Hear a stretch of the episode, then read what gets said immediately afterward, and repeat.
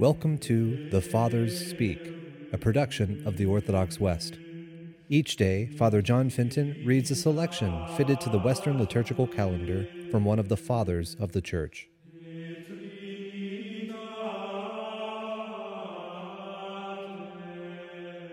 On this feast of the Nativity of our Lord and God and Savior Jesus Christ, let us listen to a portion of a homily by our Father among the Saints, Leo the Great. Our Savior, dearly beloved, is born today. Let us rejoice.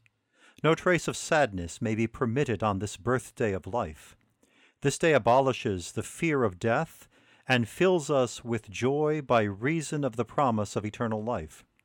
No one is excluded from a share in this eagerness. The joy is for one and for all.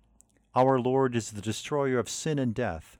He finds no one free from guilt, so he comes to set everyone free. Let the saint rejoice, for he shall soon receive his palm. Let the sinner be glad, for he is offered his pardon. Let the Gentile awake, for he is summoned to life.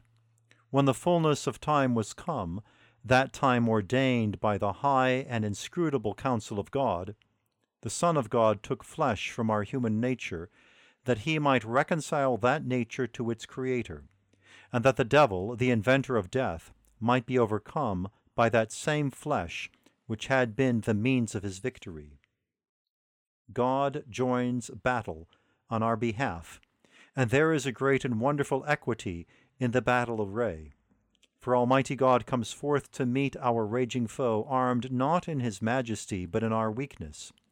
He meets him with the same body, the same nature, even with a share of our mortality, yet with no spot of sin. How different is this child's birth from all others! It is written, No one is free from tainting sin, not even an infant that has lived but one day on the earth. Now no spot of the concupiscence of the flesh had penetrated into this unique birth, no trace of the law of sin remained. A royal virgin of the stem of David was chosen she who was to be pregnant with holy fruit, conceived mentally before bodily that offspring of hers who was both human and divine. While the counsels of heaven were yet unknown to her, she was troubled at the strange annunciation, and so she learned from her conversation with the angel that it was by the cooperation of the Holy Ghost that this thing was to happen to her.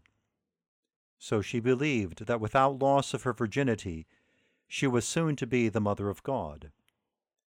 Let us give thanks to God the Father through his Son in the unity of the Holy Spirit. For God, who is rich in mercy towards us, even when we were dead in our sins, has quickened us together with Christ, and made us to be a new creature in him and a new workmanship.